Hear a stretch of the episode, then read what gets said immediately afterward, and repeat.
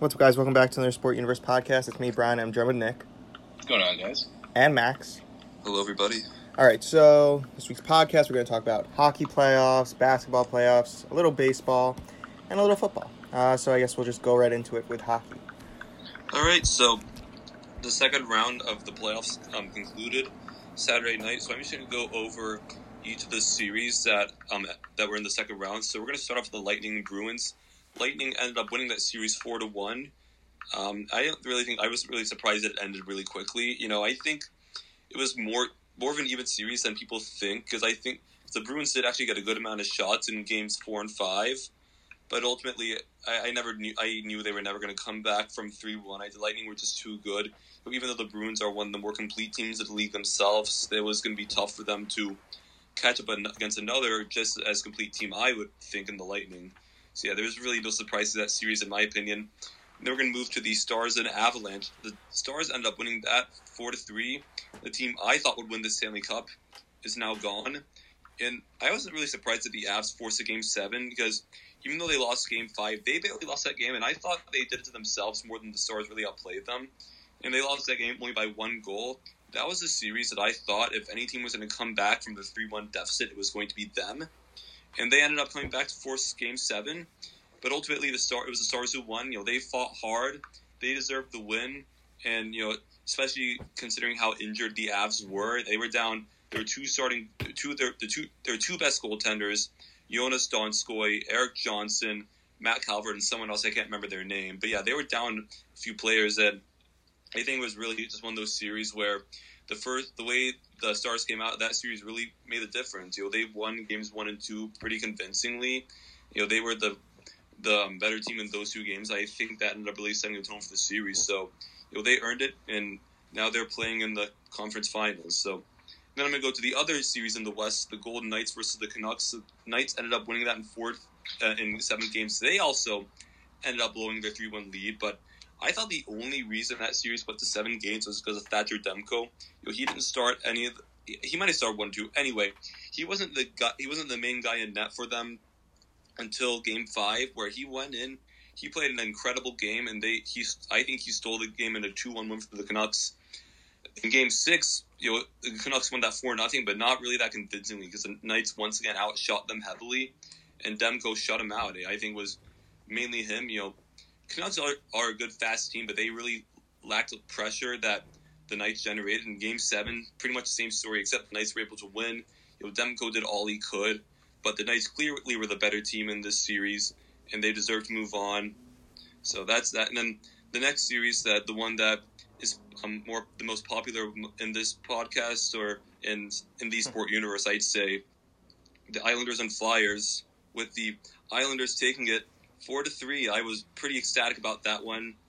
And you know, Flyers won games five and six in OT, but they blew a three one lead really late in game five, and they were heavily outshot in game six. You know, I thought the whole time the Islanders were the better team. They played as more cohesive unit. They had nowhere near as many holes as the Flyers did, it looked like. And they earned that win. You know, I think one of the biggest surprises in the playoffs was the Flyers' lack of offensive pressure. You know, they had they have guys in Sean Couturier, Travis Konecny, Jakub Voracek, Claude Giroux, and they really didn't average very many shots at all. You know, even in game five, where in game six, I should say, when they got 30 shots on goal, that game went to five overtimes. You have to remember that. So yeah, it was uh, from an offensive standpoint, the Flyers really did not have a good playoff, and that was a shock for a team that was coming into the playoffs as many people thought was the hottest team. But no, they they ended up going in the second round. The Islanders deserved that win, good for them. And do you guys have any comments on those series? Uh, just for me, you know, like the Islanders going on to where they're going on to now, the conference finals. I don't think it's. I'm pretty sure not in my lifetime they've never made it, and you know, again, I've been a fan since I was little, so it's it feels weird saying the Islanders are, are going that far. It just seems like we're in an alternate universe. I do believe the. I think it said the last time they made it that far was the '90s. I'm not so sure, but it's definitely before the 2000s. Yeah, so, I'm going to move on to the conference finals predictions. So I should actually start before that. I start with game one of the Golden Knights versus Stars because that happened last night, and the Stars won that game one nothing. Ultimately, in that game, what it was the um the start for the Stars in that game, they came out and you know gen- they were a faster team. They generated a lot of pressure, which is really becoming their bread and butter. It has been since the um, start of the second round against the Avs. Their the amount of pressure they generate is is crazy, and it's, it's amazing because they have one of I wouldn't say one of the least talented teams, but they're clearly not on paper would not be as good of a team as the the Avs or the Golden Knights, but they won that game, and you know that throughout the rest of the game, second period on, it was pretty back and forth. The Stars, I'd say, control play in the second period. The Knights really made a push to come back and tie the game in the third, but ultimately that goal in the first five minutes by John Klingberg was the um was the one that stood for the Stars. That was the only goal of the game at the very beginning. So good job to the Stars. You know that it was a close game though. This would go either way. As far as my series prediction goes, before yesterday, I I was predicting the series, and I actually it was taking me a while to figure out which way to go because it could really go either way. But I I decided to pick the Golden Knights because you know when you think about it, as well as the Stars played against the Avalanche, they they I was I said the Avalanche did it more to themselves in that game five, more, or game four, I should say, more than the Stars really did well, in my opinion. And it, the Stars barely won a game in Game Seven where the Avalanche were pretty injured. We look at the Knights; you know, they went to seven games as well, but again, they was it really the Canucks coming back, or was it Thatcher Demko? I think it was Thatcher Demko really saving them. I think the Knights are a better team, and even though they lost Game One, I do think I'm still going to say they're going to win this series. I definitely think it's a six or seven game series. I said six games, but it, it, the series could go either way. But I'm saying it's going to be Golden Knights in six. The next series, Islanders versus Lightning. That series is not started. It starts tonight. This was going to be an incredible series. I definitely think it's a seven game series. The Islanders, we talked about many times, they're one of the best team stories in recent memory, in my opinion. They don't have, they're not going to match up with the Lightning on paper. They're just not going to. They play like a team. They do everything you want them to do. They make such a great effort. And against, and the Lightning are also a cool story themselves. So They're a team that they're looking to avenge for their embarrassment last year. They've done just that so far. They're in the conference finals, but right now, you know, them making the conference finals doesn't prove anything to us. They've been here before, and they've choked. They've gotten, and even they've been to the conference, the Stanley Cup finals like five years ago, and they lost that too. So they still have a ton to prove. When I have to predict the series, I'd honestly be happy if any team wins, but I I'm gonna say that the Islanders Cinderella run comes to an end this series. I think the Lightning are gonna win. I just think they're too good for the Islanders to handle, and they they're on a mission too. So again, it's going to be a hard fought series. I think the Lightning win it in seven games in overtime. I feel like Max being a little generous there. I like, I, I you know I love the Islanders going this far, but uh, looking at the lineups, I definitely think that, uh, Lightning definitely have obviously have a better team, and it's going to be tough for the Islanders to move on. It's kind of like me being a Rockets fan against the Lakers right now. I want them to win so badly, but the odds are just stacked against them. And if they lose, like either, you know, talking about the Islanders here, I don't think any Islanders fan could be too upset. You know, with the amount No, of you- how much talent we have and how far we've gone. You absolutely can at all, and I I would say that no matter what happens to Islanders, this is I say one of the best team stories we've seen in a long time in sports. I really believe that. Yes, I mean, uh, I'm not an Islanders fan. Obviously, I'm a Rangers fan, but I think the Islanders have had such a recent stretch of like really no success. Obviously, they had a few seasons a couple years ago, but um, to see them go as far as they are going, I can't be mad at that. It's like it's nice to see. Basically, is what I'm trying to say. Right. Yeah. One thing I want to point out also for those of you hockey fans out there, and you probably know this, but fun fact: since leaving the Islanders, John Tavares has zero playoff series wins. Guess how many the Islanders have? Four. There, there you go. Okay. So yeah, Yeah. there you go. So we're gonna go into basketball now, which is also experiencing playoffs. If you've lived under a rock and you didn't know that, so um, we are in the second round of playoffs. Right now, it's there's eight teams left. Um, let's just start off in the Eastern Conference. Bucks versus Heat. This has been a crazy series. The Heat got up 3-0 and now it's 3-1. Um, the Heat, I feel, have just been playing more inspired basketball they've been doubted basically the whole playoffs really in my opinion and especially this series the bucks obviously were the best team in the eastern conference and the Heat just weren't, and no one really gave the Heat a chance. And Jimmy Butler specifically has had a great series. Um, has played the best basketball in my opinion this whole that he's played this whole year, and is just really taking the Heat on his back and showing that he's act he's a superstar and is not some player that had a good few seasons, but is an actually really good player and can impact a team as much as he's impacting the Heat right now. Um, on the other side, for the Bucks, Giannis is injured right now. He tried to come back in for Game Four, but re-injured himself, and right now they don't know if he's going to be available for Game Five. I have a feeling he's going to end up being able to. It's kind of like a day-to-day situation right now, um, but I hope that Giannis can play because then it's just what the series is meant to be.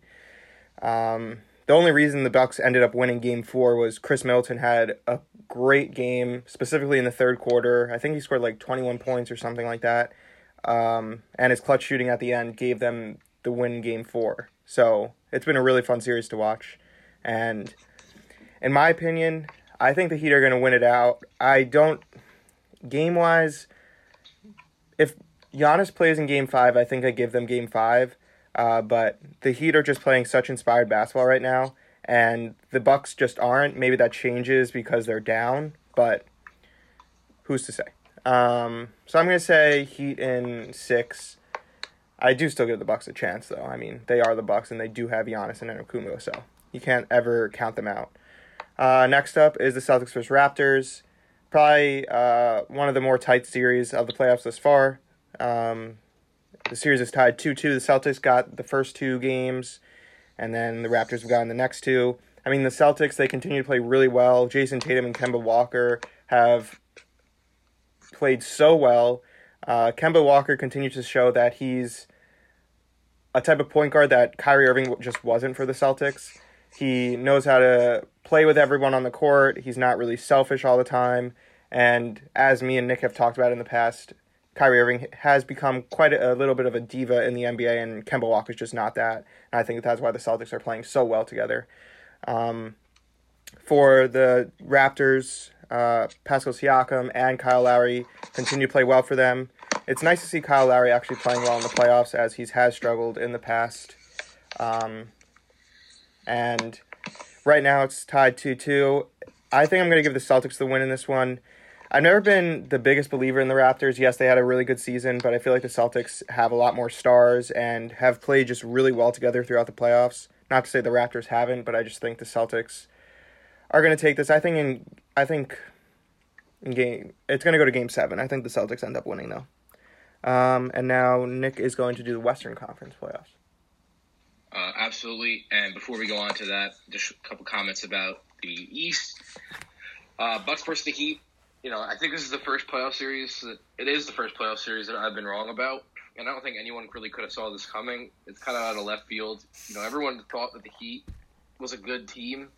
You know, they have between Jimmy Butler, Bam Adebayo, uh, Tyler Herro's been pretty good for them. Kendrick Nunn. You know, they have good players in the roster. Uh, Duncan, you know, good players in the roster, but nothing really over the top. Um, no one expected them to do this well against the Bucks.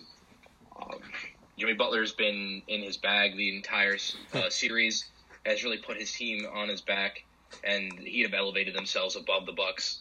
Um, and with Giannis injuring his ankle, I really don't see the the Bucks winning out another one here. Um, I really don't have faith in Khris Middleton being able to get this done by himself. Very true. Um, and not to say he's he's a bad player, but I don't think he has the the capabilities to win. You know, to win out. He's not like a, a go to player yeah, th- three games in a row. Strict, you know, especially if they're going to match up. If the Heat decide to have, have emphasis now on Jimmy Butler matching up Khris Middleton, that you know Jimmy Butler is a great defender, that that should pretty much cancel out any abilities that Khris Middleton can have. Um, and it's going to be extremely tough for the Bucks to make that, that three game series, uh, three game, three wins in a row. You know, I don't really see them even winning another game. I think the Heat are going to win in five here, which is incredible. Um, you know, this is sparking rumors about Giannis leaving the Bucks. Right. I have no clue. I doubt it, but it is interesting the fact you know he's been good for a couple of years now, and the Bucks have really not been able to put anything together. Uh, you know, with Giannis being you know presumably going to win the MVP again this year, he's going to have back to back MVPs and have no rings to show for it. Mm. So, um, pretty incredible series right there, really out of left field. And then with the Celtics and the Raptors, you know, it's been again, as I said, I think this is the most interesting series in uh, you know in the second round here. Um, you know, between the Celtics and Raptors, both team oriented basketball, uh, both have a lot of talent on both teams, both have good coaching. Uh, I think it's a really even matchup, and it's really interesting to see. You know, the, the Celtics took the first two games, but the Raptors uh, battled back to get take the last two. Um, as I said at the beginning, before these this series even started, I expected Celtics, or I think it might have been one game in. I expected Celtics in seven, and I still expect that. Uh, you know, but you know, really good series so far. It's really neck and neck. Uh, we'll have to see how that turns out. So going into the Western Conference, I will start out with the Clippers versus Nuggets.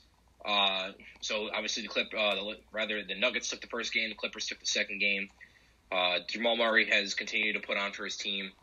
Um, Nikola Jokic turned out pretty well. He is a game time decision for tonight's game for Game Three. We'll have to see when Nikola Jokic turns out or not. Um, going on from there, you know, Paul George showed up in the first game, and Kawhi Leonard didn't really show up in the second uh, in the first game. Uh, Kawhi had 13, 10, and 8, which is solid, but you know it's it's Kawhi talking top five player in the NBA in the in the playoffs in in the semifinals. Kawhi Leonard 13, 10, and 8. That's good, but for Kawhi Leonard, he, he needs to elevate himself. I think Paul George with 22, 8, and 3. You know, it's for whatever reason the Clippers just haven't seemed to mesh since I would say getting into the bubble. Uh, you know, they had a decent regular season run, but in the playoffs, they've been pretty messy. Uh, so we'll have to see. You know, Paul. It can essentially it comes down to uh, can Paul George and Kawhi Leonard both be hot, or I would say in, in their groove in, in the same night? That's really what it's going to come down to. I think down the stretch of the series, and I think they will. I think they'll overcome Nuggets. Um, but it's just interesting to see. I think you know the Clippers' talent on that roster has really carried them through through the playoffs so far. But I don't think they're meshing well in terms of chemistry. And Doc Rivers, I think, needs to step in and really take grip of this team because when you look at this objectively, like the Clippers, the Clippers and the Lakers are, are the two teams right now that should be able to nearly sweep every team that they, they play until they play each other. And obviously, the Clippers struggled last round with the Mavs, and now it seems like they're struggling a little bit against the Nuggets too. Um, but we'll have to see how they play tonight. I do expect Clippers to win this one. Um, I do expect Clippers in either six or seven. I'm probably going to go Clippers in six. Uh, should be interesting to see if Kawhi and, and, Paul George can really put it together in the same night. I think when you have both of them playing at the top of their ability, that is a scary team with all the talent and uh, defensive ability they had. On the other side, the Nuggets are, I think, a really interesting playoff team too because they've been good for a couple of years now, and it seems like they're finally meshing in the playoffs, which is great to see. Um, you know, they had a tough series against the Jazz, but uh, Jamal Murray has really elevated himself to superstar status right now. Um, really putting the team on his back. Pretty exciting to see. Um, and then Nikola Jokic, obviously, you know, he, he's playing his game, uh, but he is questionable for tonight. So, um, so you know, I think there's a lot of promise there. You know, Nuggets are still young. Uh, even if they don't make it out of this series, they have a lot of basketball to play down uh, within the next couple years. So moving on from that series, we have the Rockets and Lakers. Uh, you know, pretty tough series for the Rockets. Uh, the Rockets pretty much dominated in Game One, and now in Game Two, they lost 117 to 109. Um, on the Rockets side, it's Russell Westbrook just has seen lost since he returned from, I believe, his hamstring injury. He just doesn't seem in his groove. He, he misses too many shots. He, he doesn't seem to make the right passes. Too many turnovers. And James Harden, you know, teams are have been for a while now defensively setting up to stop him. So it makes it really tough on James Harden to get it going. Um, but I, I, you know, I, I still think the Rockets have a chance. I mean, they, they dominated in game one, and they can dominate in game three, four, and five. But you know, that's just me as a Rockets fan, I guess. The Lakers, this Lakers team, again, from the beginning of the NBA season, they were my favorite to win the, the championship, and I have to still still say that they are.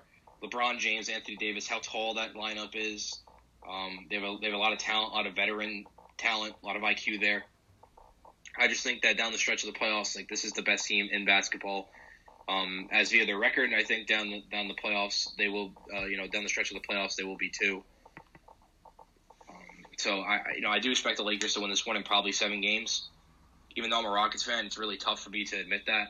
It's kind of like the Islanders. I want them to win so badly, but I just I don't see a way the Rockets can make it out unless James Harden and Russell. It's kind of like the Clippers, where if James Harden and Russell Westbrook can get hot at the same time and, and both play their best games, there's there's I don't think the Lakers could stop them.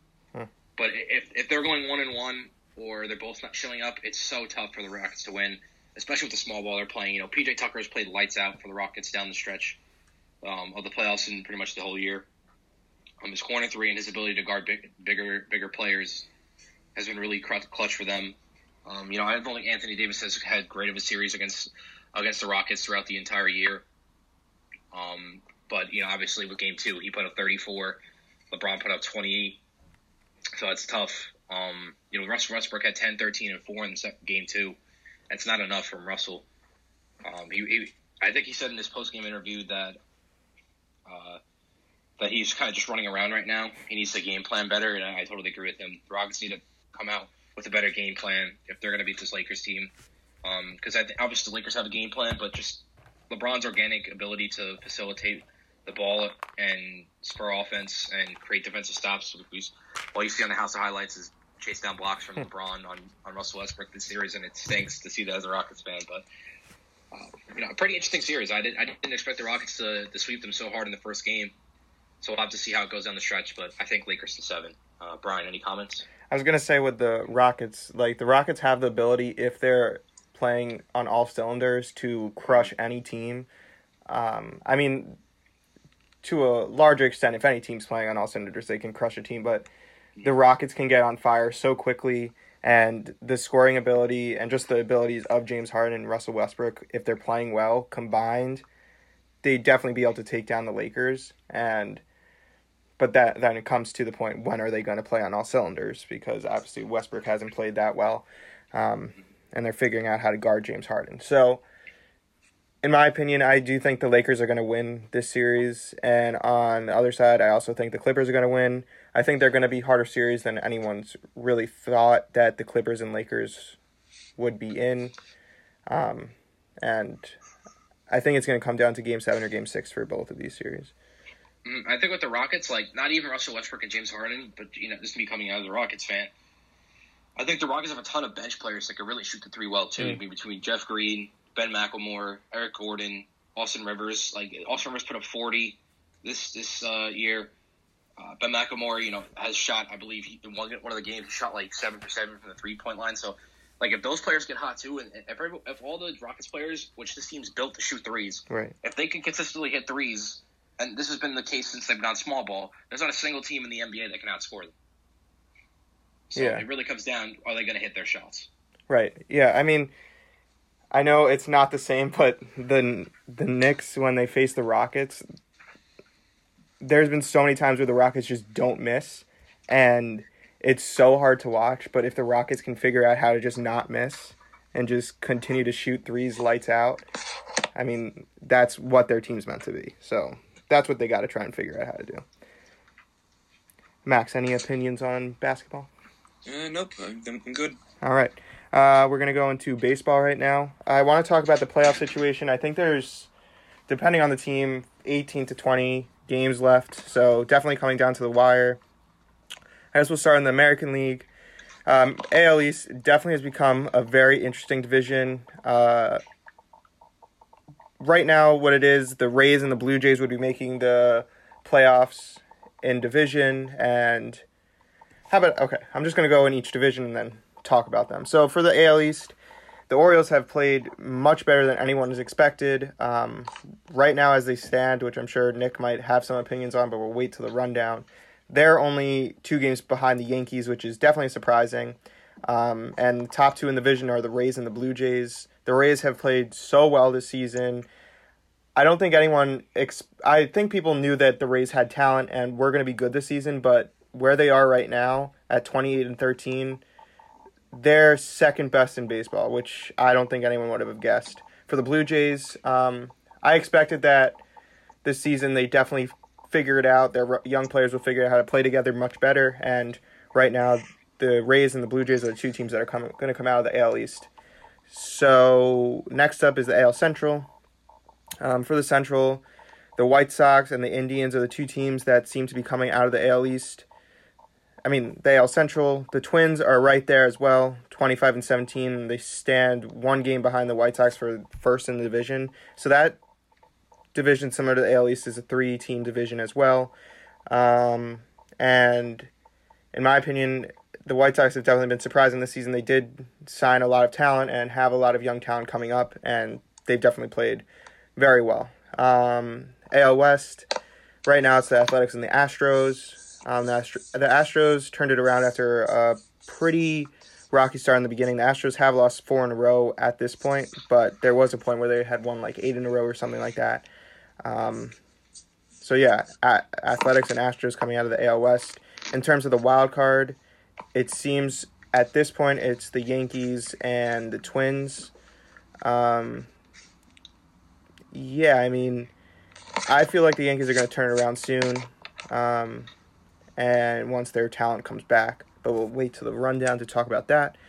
NL East, I mean National League, NL East. I'll start with so. Right now it's the Braves and the Phillies. Um, then you have the Marlins and the Mets. Uh, the Mets are currently winning right now over the Phillies, so that could change. But currently, it's the Braves and the Phillies for the two spots that are going to come into the playoffs. Uh, this this division has been interesting. The Marlins have figured out how to play with basically no talent and actually have a solid team, um, which has been surprising. And right now, that's where it stands. I do see a lot of changes happening in this division um, because it is pretty close between the two, three, and four teams. AL Central, I mean NL Central, the Cubs and the Cardinals are the two team uh, two teams atop the Central. I don't. The Brewers are two and a half games behind the Cardinals. They definitely have a chance. I just don't know. The Cubs have played really well. Um, yeah, I mean those are the two teams coming out of that division.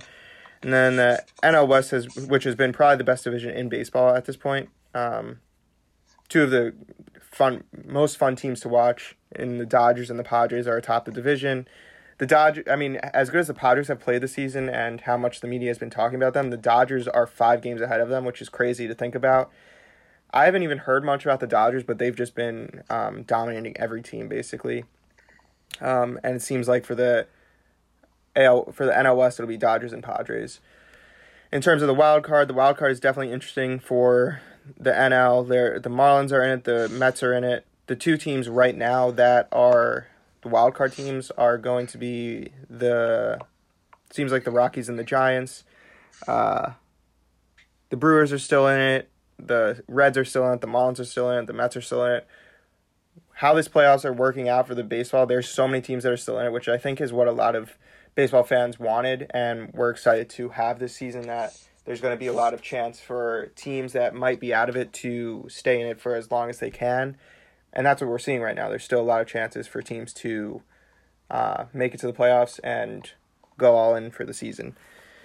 Um, that's where it stands right now. Obviously, games are still happening, so it could all change, but that's what it is right now. So I'll go into the Mets rundown. The Mets have had an interesting week. Um, they didn't play well the series before the Phillies. Right now, um, it's the Mets are up two one in the four game series against the Phillies. The Mets are currently up in Game Four, seven to six, and this is a huge, uh, huge series for the Mets. If they can end up winning three out of the four games for the against the Phillies, that would be huge. I think they'd be then two games behind the Phillies for the number two spot in the division, which, not to use the same word, huge. Um, the way that they started um, this season and even this series has not been good. Uh, but it seems like certain players are starting to figure it out, which is really important to see. Pete Alonso has had had two home runs last night has, I think, hit four out of the past five games home runs in each of them, um, which is really nice to see. Um, his power, I guess, is still there, but he hasn't had that clutch hitting, and we're hoping to see that he can turn that around because that was an important part of their team last year. Uh, Jeff McNeil seems to start to figure seems to be figuring it out. He played well to start the season, then he went into a bad stretch, and now it seems like he's playing well. He just hit a really clutch home run for the Mets, um, but I won't talk about today. And Jeff McNeil finally first hit his first home run yesterday, which I'm surprised it was his first home run. But then again, I don't see Jeff McNeil as a power bat for the Mets. He's more of a person that gets singles, gets doubles, gets triples, and that's what Jeff McNeil I think is going to be for the Mets. And the two really, three really big bright spots: Dom Smith, Michael Conforto, and uh, Jacob Degrom. Jacob Degrom pitched outstanding yesterday. He dropped his ERA to one point six nine. He's basically second behind Yu Darvish for the Cy Young in national in the National League. Um, so that's very interesting. If he can three-peat, that'd be amazing. Um, obviously, Mets fans are rooting for that, but he's pitched lights out. Really, maybe one or two games he gave up three runs, but I mean, that's an average day in the ballpark for any other pitcher. Um, Michael Conforto, I think, is third in the league in batting and has had three hits today. Uh, Michael Conforto has he's always been a guy for the Mets that is expected to become a superstar, and he's always been really close. And this year he's played out of his mind. I think he's batting 343 or something like that. Um, and he's just been playing really well. Definitely the MVP for the Mets thus far. And Dom Smith, who no one really expected to come on as much as he's done this season, continues to hit doubles after doubles after doubles, and has been a big part for the Mets. He's basically taken over the first base spot over Pete Alonso, but Pete Alonso's still playing every day. He's basically has the DH role at this point. Um, for those that don't know, Dom Smith a much better defender than Pete Alonso, so it basically just makes sense. Um, and the last thing I want to talk about, Steve Cohen situation. I've kind of been silent about Steve Cohen for a while now for a couple of reasons. First off, it's kind of confusing all the contract negotiations, how it's all going to work out, and none of those details have really been fleshed out definitively to the public. So I'm not going to really comment on those. But it seems like Steve Cohen's going to be taking over the Mets ownership come next year, um, if all if everything works out. And if the Mets can have Steve Cohen, he'd be the richest owner in baseball. The Mets could be much different come come next year after the offseason. Um, and for years to come, Steve Cohen is a grew up a Mets fan and wants to make the Mets a team that is a big market team, a team that they're supposed to have been for all these years, but have obviously had the Wilpons as owners, so haven't been able to do that. That's very exciting. That's all I really know about the Steve Cohen situation, and I guess I'll leave it at that. Nick, you want to talk about some Yankees? Uh, sure. The Yankees are quite sad, quite sad, as Brian alluded to earlier. Uh, it is tough being a Yankees fan right now. This is unlike the Yankees but at the same time, I think, as I've been saying in the past, I think the injuries have plagued them really badly, and that's that's a huge factor right now. Um, it, with them having, I think we just got Gleyber Torres back. I think yesterday or two days ago, um, which was a big get back. But we're still missing a lot of our guys. You know, a obviously the hitting's not there, right? Um, and the, and the field, you know, the, the play in the field is, isn't as great either. But I think you know even beyond the injuries, uh, you know we're sitting at 21 and 19 right now. We're third in the Eastern Division, uh, four and six in the last 10. We're on a three game losing streak. We've been on losing streak for quite some time now. Again, we started off the season eight and two. We were really hot, and it's kind of just falling apart from there. They had like a little valley, then they picked up again, a little valley, and then when they hit, when all the injuries hit, they kind of skyrocketed downwards. Um, but I think even beyond, uh, you know, injuries plaguing us, I think the pitching has been pretty atrocious too. Um, just to pick on one guy, which I think is fair to say, with how much money we paid him, we're looking at Gerrit Cole here. Uh, he's got a three six three ERA. Um, after you know last year having a two five and being a Cy Young, um, you know MVP possibly. Uh, you know it's just it, it's so tough to to um, you know he finished tenth in MVP voting. Um, it's just tough you know, you know, even though, even though he probably he should have won, uh, in my opinion, uh, Cy Young last year, but uh, it's just re- really tough to see Gerrit Cole struggle this badly, especially after how much we paid him. Uh, you know, he's making thirty six million dollars a year, and he's supposed to be our ace, and three sixty ERA is just it's not good enough. Right. And then when you don't have the hitting to combine it, you start to lose games. So it's just it's, it's been really rough as a Yankees fan. I don't, you know, honestly, I don't think there's much more to say than that then you know obviously everyone knows how talented the Yankees could be. Uh, Aaron Boone's not not a terrible manager. You know, everyone knows how, the Yankee, how good the Yankees can be. I think just with the injuries they have right now, they're in a really tough spot. Yeah, Cole has definitely been an interesting situation. I mean, he started off the season strong, and I feel like has kind of taken a step back. I think that goes along with the Yankees' struggles. Um, when a team's not playing well, it kind of just continues on with the rest of the team. It becomes a general issue, and you could say that's been what Gerrit Cole has been going through. I don't think that's a valid excuse for someone that's making that much money and is supposed to be as good as everyone says he's supposed to be. Um, so it's definitely a bad situation. You can't really, even though I'd love to, you can't really blame Yankees ownership for Gerrit Cole's struggles, obviously. Um, but he's definitely been a disappointment and has not played up to the contract at all.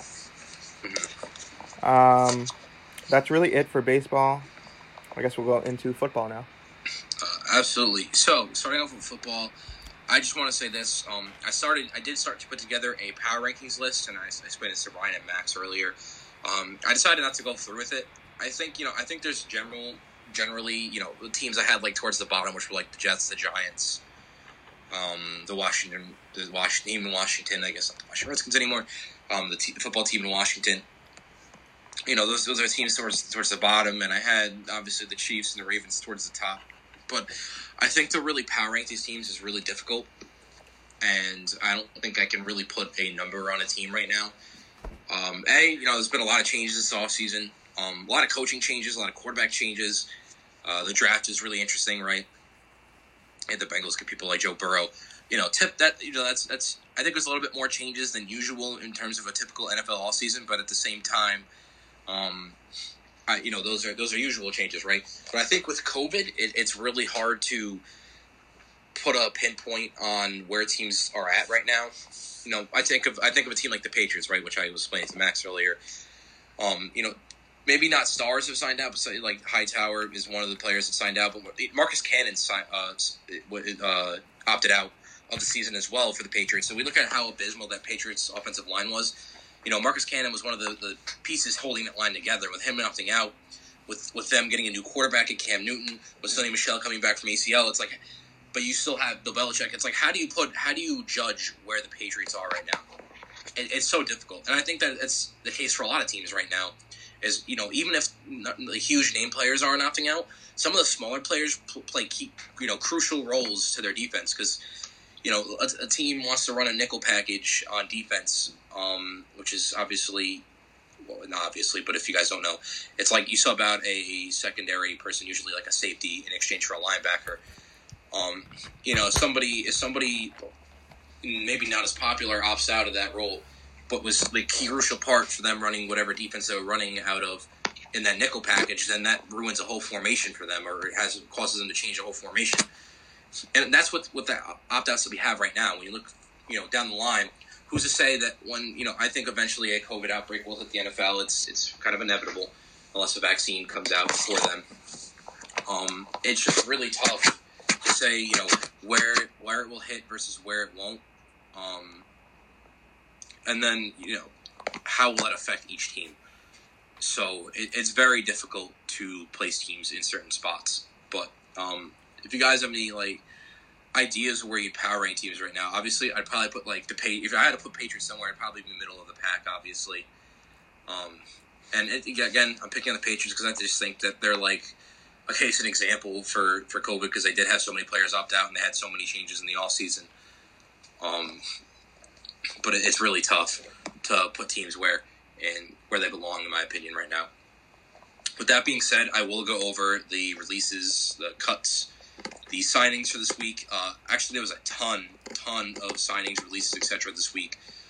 Um, should be really interesting to go through all of them. Um, so I think the first thing that happened this week was uh, the Jaguars released Leonard Fournette, um, who later signed with the Buccaneers. Um, obviously, Leonard Fournette had been rumored to be wanting out of Jacksonville for a while now, and I think uh, Tampa Bay is a good place for, for him to land, right? Um, they were in need of a, I'd say, a top tier running back. Uh, you know, Leonard Fournette's kind of sometimes he could be top tier, sometimes he won't. Um, you know, injuries have, have plagued him for a little bit too. So, um, I think I think Tampa Bay is a good fit for him, though. I think uh, you know behind Tom Brady and this new offense, it'll give that Buccaneers offense another weapon. You know, for a, for a player that's struggling right now, I think for them to enter into a good system, I think that's really good for them, similar to like maybe like a Cam Newton to the Patriots.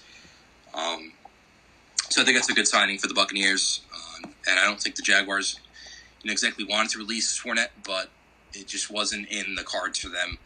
Um, you know, he, he did come off. He, again, when we look at his perspective for his career so far, he came off. He just came off a thousand yard season. Uh, he had thousand one hundred fifty yards, three touchdowns, and averaged four three, uh, four point three yards per carry. Um, he also had five hundred and twenty two receiving yards. So uh, he put up some pretty good numbers there, and he should be a good running back for the Buccaneers.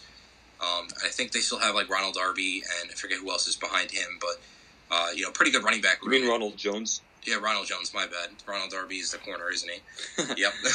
Thank you for correcting me. Uh, Ronald Jones uh, it was it was a pretty solid running back, I think, for the Buccaneers too, but um, hasn't been anything spectacular. And I think consistency's been Ronald Jones's issue. So I think Leonard Fournette is adds to that uh, pretty solid running back uh, room, as well as adds to a nice piece on their offense. Um, Oh. You can go ahead and cut in, Max. Yeah, one thing I was going to say, the Jaguars were talking like when I found out Monday that they had released him, I was pretty shocked. And like they, Doug Marrone said something like, "We tried to shop him, we couldn't get a fifth round or sixth round or anything." How do you feel? I don't know that I believe that. I feel like they wanted more from him, they couldn't get it. Mhm. Yeah, I, I definitely think like if you look at Leonard Fournette's value, um, he's kind of entering into his prime. You know, he's not that old. He's been in the league for three years now, three four years. I can't yeah, remember. three years, three years. Three years. So I, I I definitely think he's worth like a third rounder, second rounder, maybe. I think like a third or fourth. Yeah, yeah. Because I mean, a different position and where his his spot, like I don't know, like I can't say quarterback. Quarterback's still off. It get traded. I'm trying to think of a position that gets traded. Maybe like a corner. Like a corner with his stature would might might draw a second rounder, maybe a wide receiver. Um, but a running backs are pretty expendable in the NFL, so you know third or fourth rounder probably would have been appropriate for him. But the fact that they couldn't get anything, I doubt. it. Yeah, I don't believe it. I 100% agree with you. Um, moving on from there, uh, the Giants signed Logan Ryan, who's been on the free agent market for a little bit now. Uh, they signed him to a one-year, seven point five million dollar contract. Uh, he had a solid season with the Titans, and um, you know, with the Titans rearranging their roster, uh, re-signing Tannehill, uh, Logan Ryan was one of those pieces that kind of had to be let go. Um, I thought he was pretty solid for the Titans, so I'm pretty happy that you know when he when he was on the open market and the Giants have been looking for you know the Giants actually about uh, 30 minutes ago had just released uh, DeAndre Baker, which was expected with his criminal case going on. Um, on top of that, I think the the Giants needed to bolster their secondary. So I think Logan Ryan's a really good fit for the Giants. I'm really happy they signed him. Uh, 29, you know, one year contract.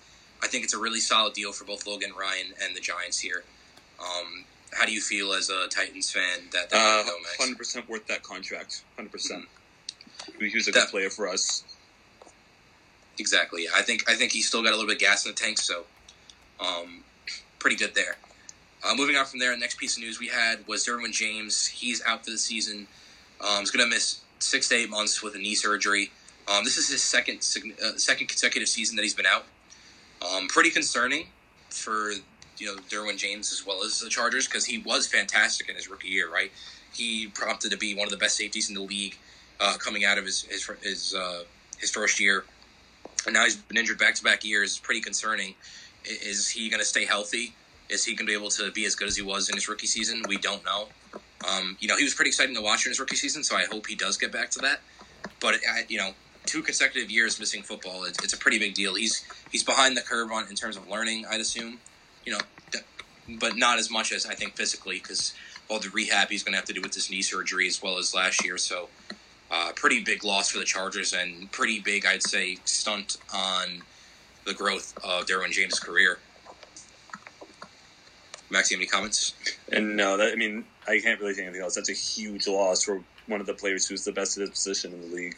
hmm Uh, so moving on from there, we had the Bengals. Uh, they re-signed Joe Mixon to a four-year, forty-eight million dollar contract extension.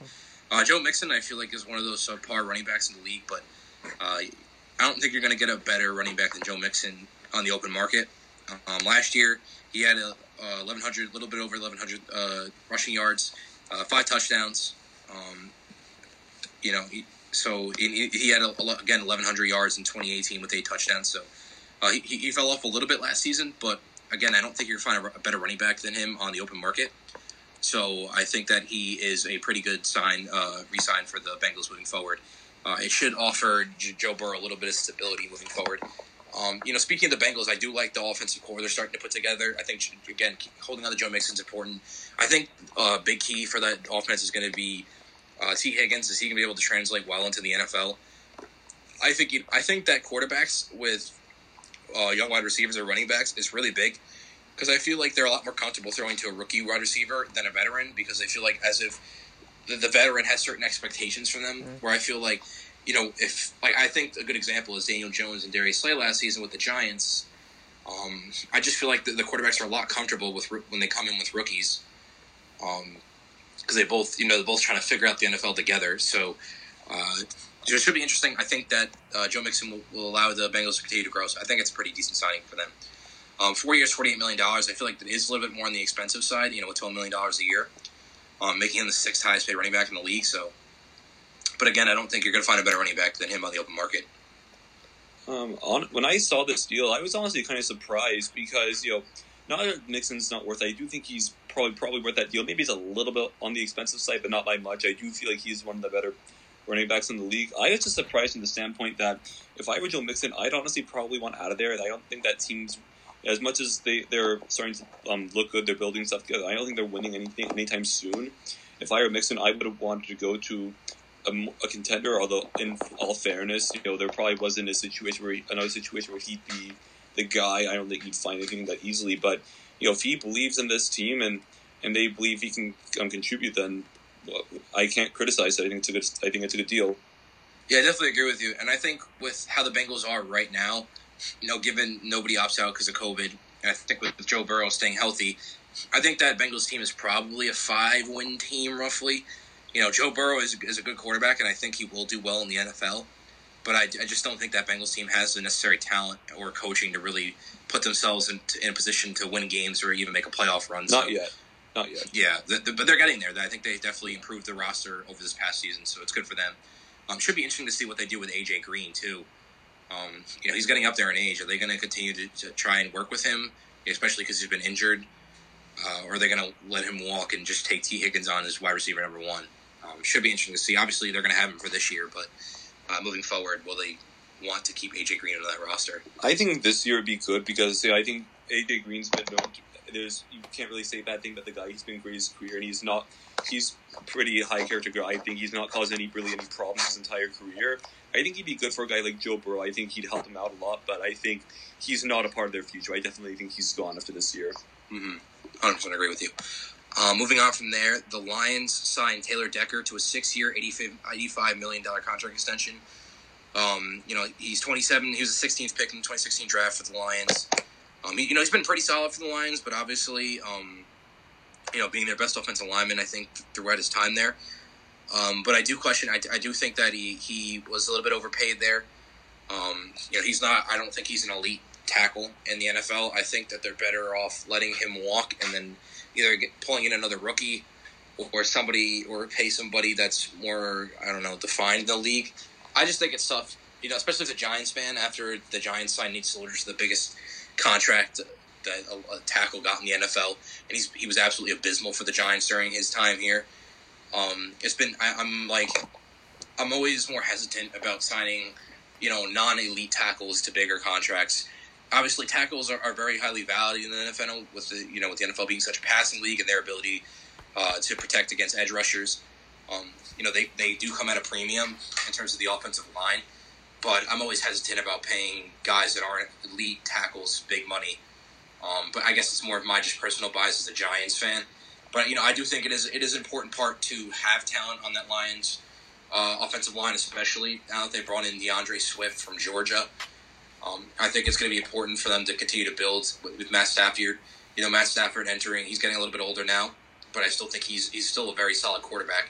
And if they're going to make that Lions team work, they're going to need a decent offensive line. And I think uh, Taylor Decker is a big part of that. I just question how much they paid him. I guess um, overall, I think it's good to extend him. I just question the amount of money that they gave him.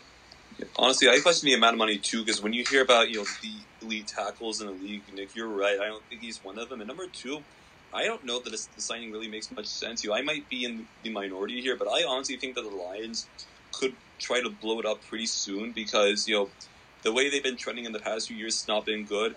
I honestly don't think they're any more than a six win team. I think Stafford, you know, he hasn't been that great his whole career. You know, say what you want about him not having weapons, he just hasn't really put it together at all. And I don't think they're very well coached. I don't think Matt Patricia is a good head coach. And I, I don't think they'll have a good year. And I think they're going to realize soon it might be time to blow it up. And I don't think this signing is really going to help them out. Um, you know, I totally agree with you there. I think that Matt Stafford, he, he's never been an elite quarterback in the NFL, but I do think he is a quarterback that is, is serviceable in the NFL. Oh, he's serviceable, I, but yeah, if, he ever lead you to a Super Bowl? I don't yeah, know. exactly. I think if you put a really good team around him, he's a quarterback that can win a Super Bowl. Right. But he's not going to be able to do it on his own. I think kind of like an Eli Manning, where he's he's serviceable, but without without the team around him, he'll, he'll never make it to a Super Bowl. It's like And I Eli, think- except that Eli wins in the playoffs. Exactly. Yeah. Eli Manning is is a diamond in, in the rough. I don't know how. I've never even throughout my entire time as a Giants fan, I've never been that high in Eli Manning. So I just never felt like he was over, ever that that good. You know, he's been good, but never like elite. I would say in the NFL. It's weird because in Um, my years of watching football, you know, he hasn't really. It's weird that he's not been able to make it to that moment as much, but when he's gotten there to the playoffs, he's done so well. Exactly. It's, it's he's really a weird situation. But going back to the Lions, I think one of the bigger problems right now is Matt Patricia. He just has not been successful as a head coach. Um, he was a lot better as a defensive coordinator for the Patriots, obviously, and maybe the, the Lions maybe should look to move on from him.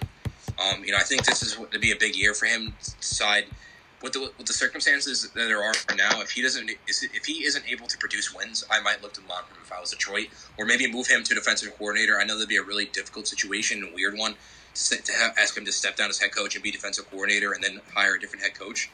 But I mean, that would, in my opinion, that would be optimal for the Lions. But I don't know if they can make that happen. Honestly, in my opinion, from the time Patricia was hired, I was surprised because in the couple, years, especially his last year in New England, I thought their their defense was terrible, and I don't know how he was able to get a job. I don't think he would have gotten a job if he wasn't under the Pats. And speaking of the Patriots, I think this is an issue with Lions, you know, management and their direction. They need to stop focusing on cloning the Patriots and just just assume their own identity. They signed so many of their former players and and, and stuff like that, and, and Matt Patricia is a perfect example. Just create your own identity instead of cloning another successful team. It doesn't really work like that.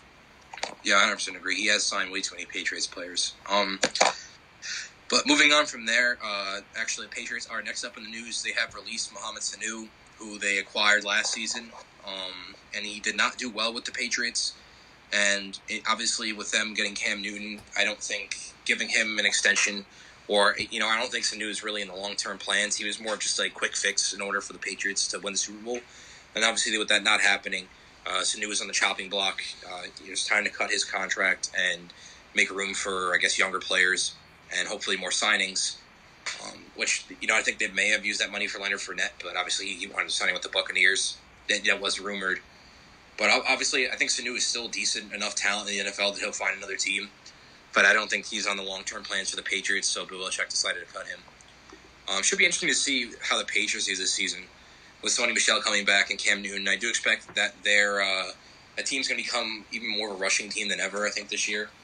I, I, I would be. I think would be awesome to see. You know, especially with the again, they're really lacking wide receivers here. uh, Beside you know depth in terms of wide receivers beyond Julian Edelman. I think it'd be really interesting to see if the Patriots run something like a triple option or a read option with Cam Newton. Um, and then like work a lot of RPOs out of it, maybe. You know, ask Cam Newton to throw short with Julian Edelman, which I think would be really good if you put him in the slot, and then work between Sony Michel and Cam Newton, and you know uh, Rex Burkhead. I think that would that'd be a really interesting scheme. Um, I, I'm curious to see if the New England Patriots might take a you know an approach like that to the season. Yeah, I mean, I, I don't think there's anything wrong with to Sanu. I don't think he's anything more than like a, a role player at this point in his career. And, you know, as for the Patriots, you know, it's, it'll be interesting to see how they do because, of course, they have Belichick. But, but as you said in a, the podcast a couple weeks ago, from a talent standpoint alone, they are honestly a pretty bad team. You know, that mm-hmm. defense is not good. They lost a couple pieces on defense. So, yeah, I don't think a guy, obviously, a guy like Stephon Gilmore is not going to carry the team. You know, you know they have Cam Newton, but this is not prime Cam. This is washed up Cam. So be, I, I feel like this team's probably about eight and eight because of Belichick, but I mean we'll see what happens. It seems kind of a hard one to figure out. They could go any. I think they could go anywhere from like honestly two and fourteen to like ten and six. I, I think they could. Mm-hmm. And go, going off of that, the this is the piece that comes later, but I'll say it now. Um, Cam Newton was named starting quarterback for the Patriots Uh, interestingly enough, Jarrett Stidham is not going to be the starting quarterback. I do question the long term plans with the Patriots with Jarrett Stidham. You know, he was a fourth round pick, so uh, there he, he is expendable. But you know, I think he did show a lot of promise uh, in preseason and the time he's had in the NFL. But I guess Bill Belichick doesn't believe him or wants to sit him longer, kind of like Tom Brady sat behind Drew Bledsoe. I don't think the Patriots have quite another Drew Bledsoe, but um, I do question the Patriots' plans with uh, Jarrett Stidham. Are they going to keep him long term, or are they going to move on from him? Yeah, honestly, with the whole Stidham thing, I've been I've been very much you know not saying much about him because we haven't seen him play yet. I'm not going to say anything about him until he hits the field. But I would say on two proven otherwise, his upside is really not that high. I'd say it's I'd say comparable could be Kirk Cousins. You know, he was a fourth rounder and he's turned into like a probably above average quarterback. That's as of right now, I'd say it'd be Stidham's um, ceiling. But you know, obviously we've not seen him play, and I just I think a lot of people with, the Pats are saying, "Oh, Stidham could be the next Tom Brady." We're never going to see another Tom Brady like that. I mean, I don't think Yeah. we should be relying on that to happen at all. I think that's I think those statements are somewhat ridiculous. I think we did. I don't think we should assume anything elite from Stidham because I mean, he is only a fourth round quarterback, and fourth round quarterbacks generally don't turn out to be game changers. Mhm, uh, when he was playing at Auburn, I never saw a ceiling like a Tom Brady in him. Um, That team was still dependent on the run game. though. Exactly. Yeah. So, you know, I think the only only conversation that gives that statement validity is the fact that it is the Patriots. Um, Right. but and it is Bill Belichick. But at the same time, to have another Tom Brady situation where you take an unathletic quarterback out of the seventh round, he turns into the greatest player of all time. I mean, that the odds of that happening, I can't even imagine. You're better off playing the lotto. So, uh, to say that Honestly, to say that Jarrett Stidham is the next Tom Brady or has potential to be would be is, is a very big stretch and is a little bit ridiculous, as you said. Yeah. Um, moving on from there, uh, we have a little bit of Titans news here. Uh, the Titans wind up signing Stephen Gostkowski, who was uh, to a one-year contract.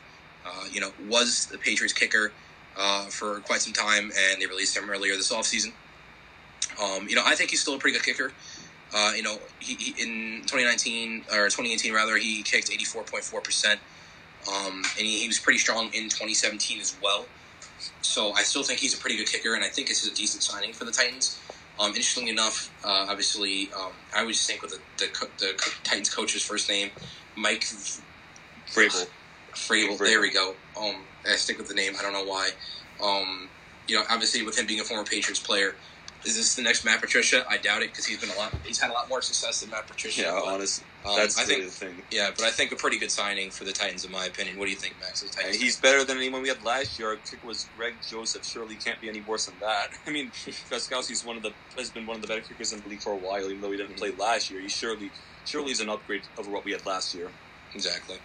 Um, totally agree. Uh, moving on from there, the Seahawks have re-signed Josh Gordon, which is interesting because obviously he's been in and out of the league due to marijuana, and he's been out of the league due to rehab. Um, he's been in, reinstated, uh, you know, kicked out over and over again. It just seems like his career is coming to an end. Uh, the Seahawks are giving him a one-year contract. You know, he showed such promise. I would say like, when was the height of his career? Like 2012, 2013 Yeah, I'd say so. he showed, he showed such promise. He's he was going to be one of the top tier, you know, one of the elite wide receivers in the NFL. And then uh, I guess his addiction to marijuana, and his his ability to, you know, not consume uh, banned substances have, have really hurt him.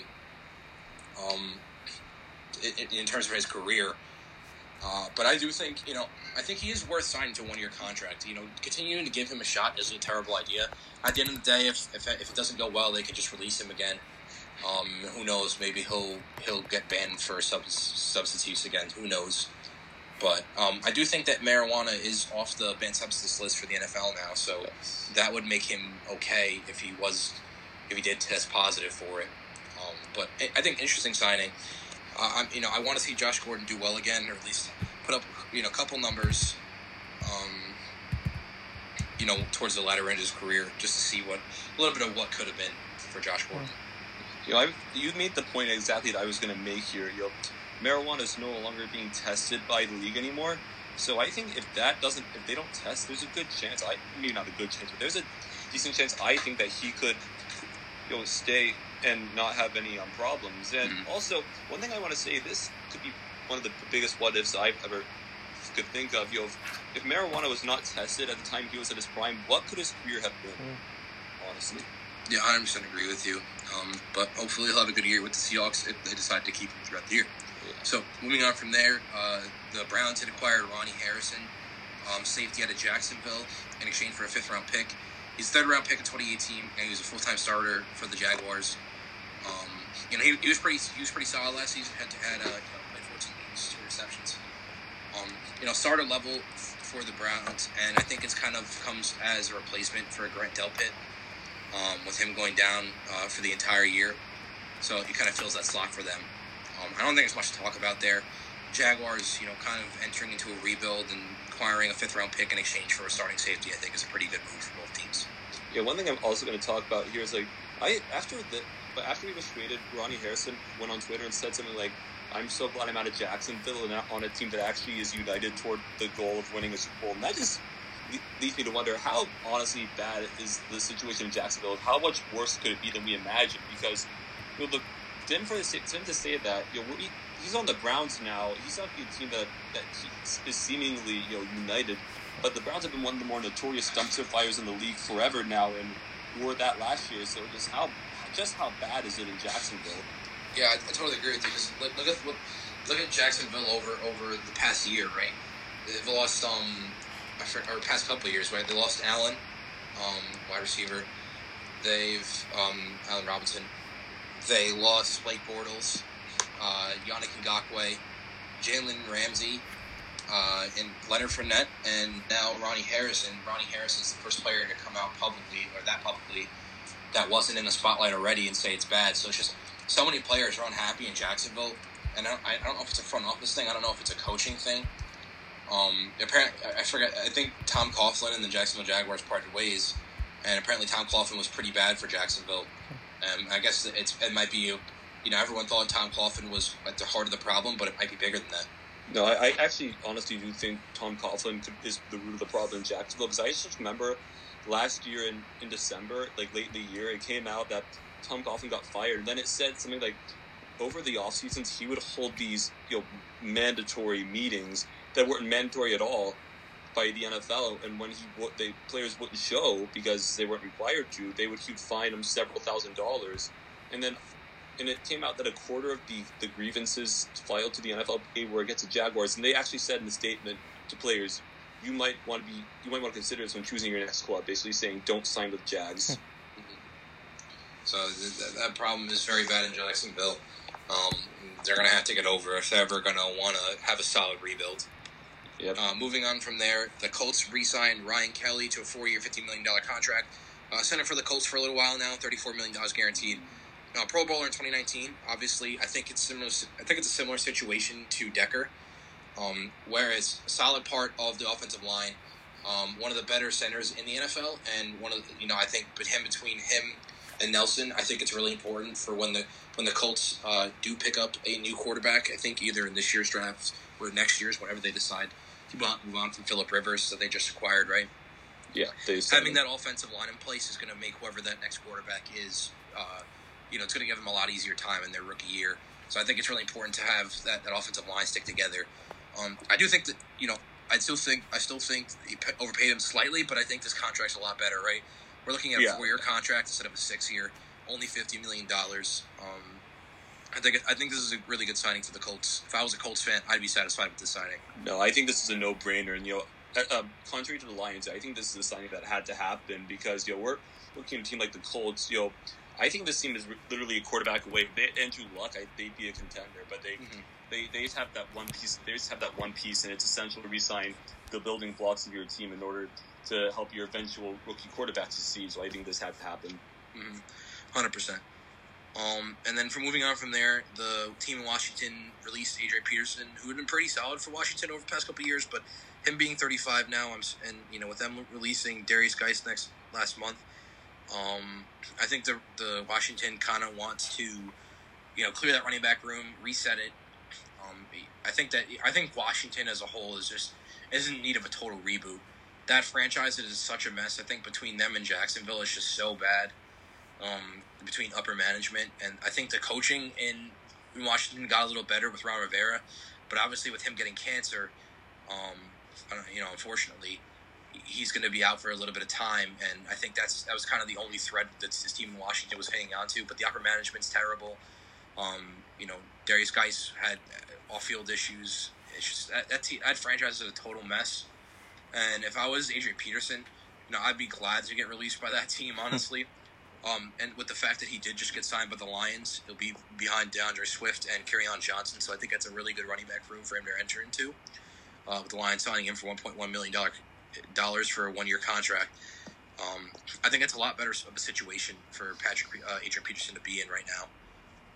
Yeah, honestly, the thing with the Redskins is no matter what they do to try to improve the team on the field or whatever, it's just going to be the same thing until they get rid of Dan Snyder. I think most everyone can agree he's 100% the root of their issues. And, you know, it's just so much drama with that team. You know, it's, even with the name change that happened this offseason, you know, people have been asking him to do that for years and years and years. And he, he'd been stubborn about it. And then it came at the whole thing with the cheerleader scandal. And then all, I don't even know what's with that organization anymore. They just have so much drama. And, you know, until they they get rid of um, Snyder, I don't think they're going to be anything serious. I I literally think they're a one win team this year. I think it's the situation's that bad over in Washington. Mm-hmm. 100 percent agree. Like uh, they're the worst team in the NFL in my opinion. I think Jaguars yeah. are, are, closely right behind.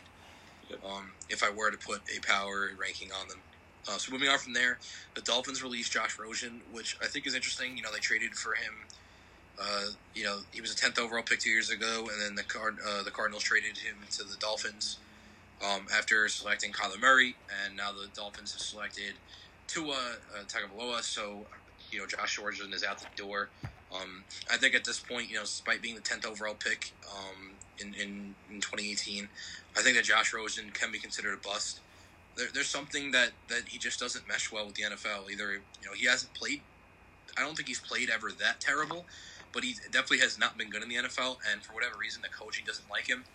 Maybe he has a chip on his shoulder that's a little too large because he was the tenth overall pick. Uh, I don't really, you know, it's hard to pinpoint what it is because you know everything's happening behind closed doors. But uh, obviously, the Cardinals didn't want him, and now the uh, Dolphins don't want him. You know, my opinion, I think he's he's kind of earned the label as a bust at this point, and if he does sign with another team, it'd definitely be as a backup. No, I definitely agree that he's a bust at this point. I, I think I think his career is definitely all but over. And you know, it's hard to not feel for a guy in this situation. But going to your point about having the chip on his shoulder, I think that actually it could have a lot to do with that. Of course, we don't know. We're not in the locker room. We don't observe. But I, I remember reading stuff before that draft saying that Josh Rosen was not really that well liked by his coaches mm-hmm. and teammates. It seemed that he he just didn't. He was not a team player, is what I heard. And I think that could have happened with the Cardinals. He might have shown those characteristics, and they must have realized they messed up. Hence why they selected Kyler Murray, which, as at this point in time, looks 100 percent to be the right decision made by that organization. So I, I think that honest that honestly could have to do with his, um, with his um downfall. Which part of me also part of me thinks like if it was really that bad, we'd hear about it. Who knows what situation is? Bottom line is tough break for a guy who had a who was the tenth overall pick two years ago, and this quickly he looks like a bust. I, I don't think I've really seen it happen before. Mm-hmm, me too. And you know, when you look at his rookie season with the Cardinals, he was a decent quarterback. You know, had his rookie struggles, but then you look at year two, he had one touchdown, five interceptions. It was really rough. Um, they they quickly switched over back to uh, Ryan Fitzpatrick. Um, but yeah, as we said, uh, rough rough start. Um, the Cardinals organization making a good decision to get rid of him, and Josh Rosen's on the look for another team. Uh, moving on from there, the Texans have re-signed Deshaun Watson to a four-year, $160 million contract. To me, this is an excellent signing. $111 million guaranteed. Four years for 160 million for for Deshaun Watson, who, in my opinion, is easily top five quarterback in the NFL. Um, I think it goes without saying that you know with how much money that Mahomes got paid, signing Deshaun Watson to a four-year, 160 million dollar contract is an absolute no-brainer. You you want to make sure that you know you know he's getting paid around 40 million dollars a year, but you want to make sure that you don't have a Dak Prescott situation where the contract is just such a big rift between them as well as I think Sean Watson's obviously a better talent than Dak Prescott. Um, yeah. To me, no brainer. Great signing for the Texans. Yeah, hundred percent here. I mean, I, I think that organization really begins and ends with him. He's the only reason I think they ever have a chance to compete. You know, when I first heard about the Mahomes signing, I honestly thought that either um, Bill O'Brien was going to trade him or like give him up for nothing, or re-sign him to a deal like that. Because you know, I think most of us can agree Bill O'Brien has been one of the worst GMs in the league since he took over, and looking at you know DeAndre Hopkins trade, signing Laremy Tunsil to a to that a three year six six million dollar deal. I know Tunsil's one of the best tackles in the NFL, but to reset the market by four million per year, like, that's unheard of. Like I thought it was going to be something outrageous for Watson. Uh, to be fair, there's you can't really sit here and say that he's easy to overpay because he. I agree with Nick. He's one. He's a top five quarterback in the league, but anyways, I think it's a great deal for both sides. You know, yeah, that's really like yeah, definitely, definitely one of the few positives that Bill O'Brien has had in his career. Besides, you know, obviously drafting uh, Deshaun Watson, re-signing him has been probably the only highlight of his career as GM slash coach. Right. Um, so moving on from there, Keenan Allen re-signed with the Chargers for a four-year, eighty million dollar extension. Um, you know, I think this is a little bit too high of an extension. I do think that Keenan Allen is definitely an elite receiver in the NFL, probably like top ten. But you know, with him being 28 and him being into a four-year, 80 million dollar contract, I think by the time he gets to 32, I think that money's going to be too much. But I do also see that you know they may have not been able to re-sign him if they didn't offer him a lot of money up front and then less towards the back end. Um, you know, I think it's a decent signing because I do think again Keenan Allen is one of those top talents in the NFL. You know, um, you know, uh, last season he had 1,400 yards almost, comeback player of the year, um, and six touchdowns. You know, 2017 he was pretty good. So he's been pretty good over the past couple years. So I do think this is a decent signing. I just I think it's a little bit too, too much money when you look at his his career when he gets to be like 31, 32. Yeah, I do think a little on the high side. Not really because of his talent, but because with throughout his career he has been dealing with injuries. He injuries, seems to yes. recover and the past couple years he hasn't. Um, he's stayed healthy. I, I just remember this guy when I would when I was doing fantasy football, I would draft him every year, get hurt. I stopped drafting him. He stops getting hurt. So maybe that's really all he needs to actually do well. But jokes aside, I mean, I, I do think it's been on the high, high side. He is one of the um, better receivers in the league. If I think if he stays healthy and continues at this level, it'll be worth it. But you know, it's it's a bit of a risk. I don't think it's that bad for the Chargers. I think I'd say it's, mm-hmm. it's a good signing. Mm-hmm. And just uh, totally unrelated to that, but I forgot that Josh Rosen was actually signed to the Buccaneers practice squad. Right. Yeah. Yeah, I forgot to mention that. Um, will he stay on the practice squad? Who knows? Um, but uh, you know, obviously the Buccaneers do have Tom Brady, so he absolutely will not be starting. maybe he'll make the practice squad. Maybe he won't. All right, so we had a little bit of technical difficulties, but we were just talking about the Tre'Davious White signing. Uh, you know, contract extension with the Buffalo Bills. Um, both me and Max had, had commented on the fact that four years, sixty nine million dollars is a little bit of money, but I think it's well worth it with how talented that Tre'Davious White is. You know, since he's came out of LSU, he's been he's been great for the Bills, um, and he's a top three corner in the NFL. Uh, Twelve interceptions, and he's you know the Bills' defense probably going to be the best. I think they've been the best defense over the past three years, and are probably going to be the best defense this year. He's a major piece to that that defense, so I think his contract extension is well worth it. And pretty much Max reiterated that. Yeah, no, I 100% agree. Um, so moving on from there, I'm going to go to two pieces, and then we're going to get to the biggest piece of news for the week, uh, which is pretty exciting for Max. So uh, beyond that, the Steelers had released Devlin Hodges, who was uh, you know 24. Um, with with Mace, you know he played for in front of Mason Rudolph after Mason Rudolph got injured. Um, when the Steelers landed Josh Dobbs, you know the Steelers quarterback room is kind of iffy because Ben Roethlisberger has been injured for so long, and the Steelers are about ready to move on. I think from Ben Roethlisberger very soon. Um, you know, if he stays healthy, they can hold on to him for maybe another two to three years. But if he's not healthy, then I think the Steelers should look to move on. Um, and Hodges, I guess, is is a nice bridge if they need be. Uh, ben Roethlisberger gets injured again. Yeah, I mean, let's let's not lie to ourselves. The Steelers quarterback situation last year was an absolute dumpster fire. I mean, mm-hmm. Mason Rudolph. I mean, he started out okay, but then after his concussion, didn't do well. Hodges just as bad. I mean, and now they have Josh Dobbs, who I actually remember watching him at Tennessee. I never thought he'd be a great quarterback. I think he'd be a decent backup. He has done okay in pros when he's gone in, but he hasn't never been that great. He's obviously not going to lead a team to the promised land. When it comes to Roethlisberger, I personally think he'd be lucky to get any more than one more year. I do think when you talk about a 38 year old guy coming off an elbow surgery, and I think even watching before that, he was already looking way worse. And a guy like that whose body's already starting to deteriorate, I think I am not confident in him. I don't. Uh, if he makes it past this year, I'd honestly be surprised. I agree with you. Um, and then final piece of the Steelers news is that they re-signed Cameron Heyward to a four-year, seventy-one point four million dollar contract. Um, you know, defense, defense tackle, defensive end, uh, based on how they play him. I think he's a really good talent, but he is 31 years old. You know, four-year, 71 million dollar contract extension is a little bit on the higher side. Um, do I think he that contract's worth it? I'd probably lean towards no because when you look at you know towards the end of the contract, he's going to be 34, 35 years old, and I don't think he's talented enough that his talent's going to last him that long. You know, maybe you'll get another two to two to three years max in terms of how much talent he's going to provide to the Steelers. Although he is a leader of that Steelers defense, was a lot of young pieces like Minkah Fitzpatrick and T.J. Watt. Um, you know, I think I think that they're better off saving that money to pay those guys more to make sure they lock them in, um, rather than lock it into somebody like Cameron Heyward, who I think is a, a pretty good talent, but I feel like there's there's better talent um, on that roster that needs to get paid first. If, you know, if they should they should focus on locking in young talent before locking in somebody like Cameron Heyward. Again, not a bad player. I just think the money's a little bit much, and I think for the how the years it works out that he's already 31, I think it's going to be a tough signing when we come you know come look at it again in maybe two years. Yeah, I, am on the iffy side of this one. You know, obviously he's pretty old, and you know it could get bad when they three sign Minkah Fitzpatrick and T.J. Watt. But you know, I think this guy. Correct me if I'm wrong. He's been I he's been a not very prob- not a very problematic player at all. He's been there the whole time. He stayed healthy for the most part. Hasn't really caused many problems on or off the field. He's going to be a pretty consistent player. Of course, he's going to age, but I think he'll continue to produce, and he's talented. So, I, I'm I say it's pretty. I say it's an iffy deal. Mm-hmm. Uh, I'm pretty much along the same lines there. And then the final piece of news for the week, and I saved the best for last year. Um, this is the biggest signing of the off season, in my opinion, and this is the off season that we were all waiting to uh, signing. We were all waiting to see all off season. Jadeveon Clowney, um, elite pass rusher in the NFL. I wouldn't say call him a pass rusher; he's more of a run stuffer. But defensive end, outside linebacker, um, has finally signed with a team, and is none other than the Tennessee Titans. Let's Max, go. Max's team. Um, it is going to be a one-year, twelve million dollar contract.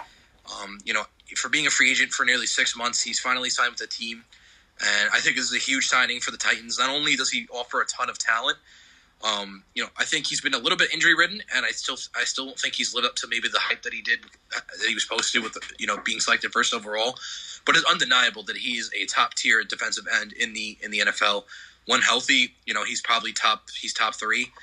Um, you know, and when he's, you know, even though he's been injury riddled, he's still a, a big part of the defense. And the fact that they only got him for twelve million dollars on a one year contract to say if it doesn't work out, I think the Titans nailed this out of the ballpark. It's an incredible signing for them. Um, I, I, think that's all I'm going to say. Max, what do you got to say? Yeah, I, this is.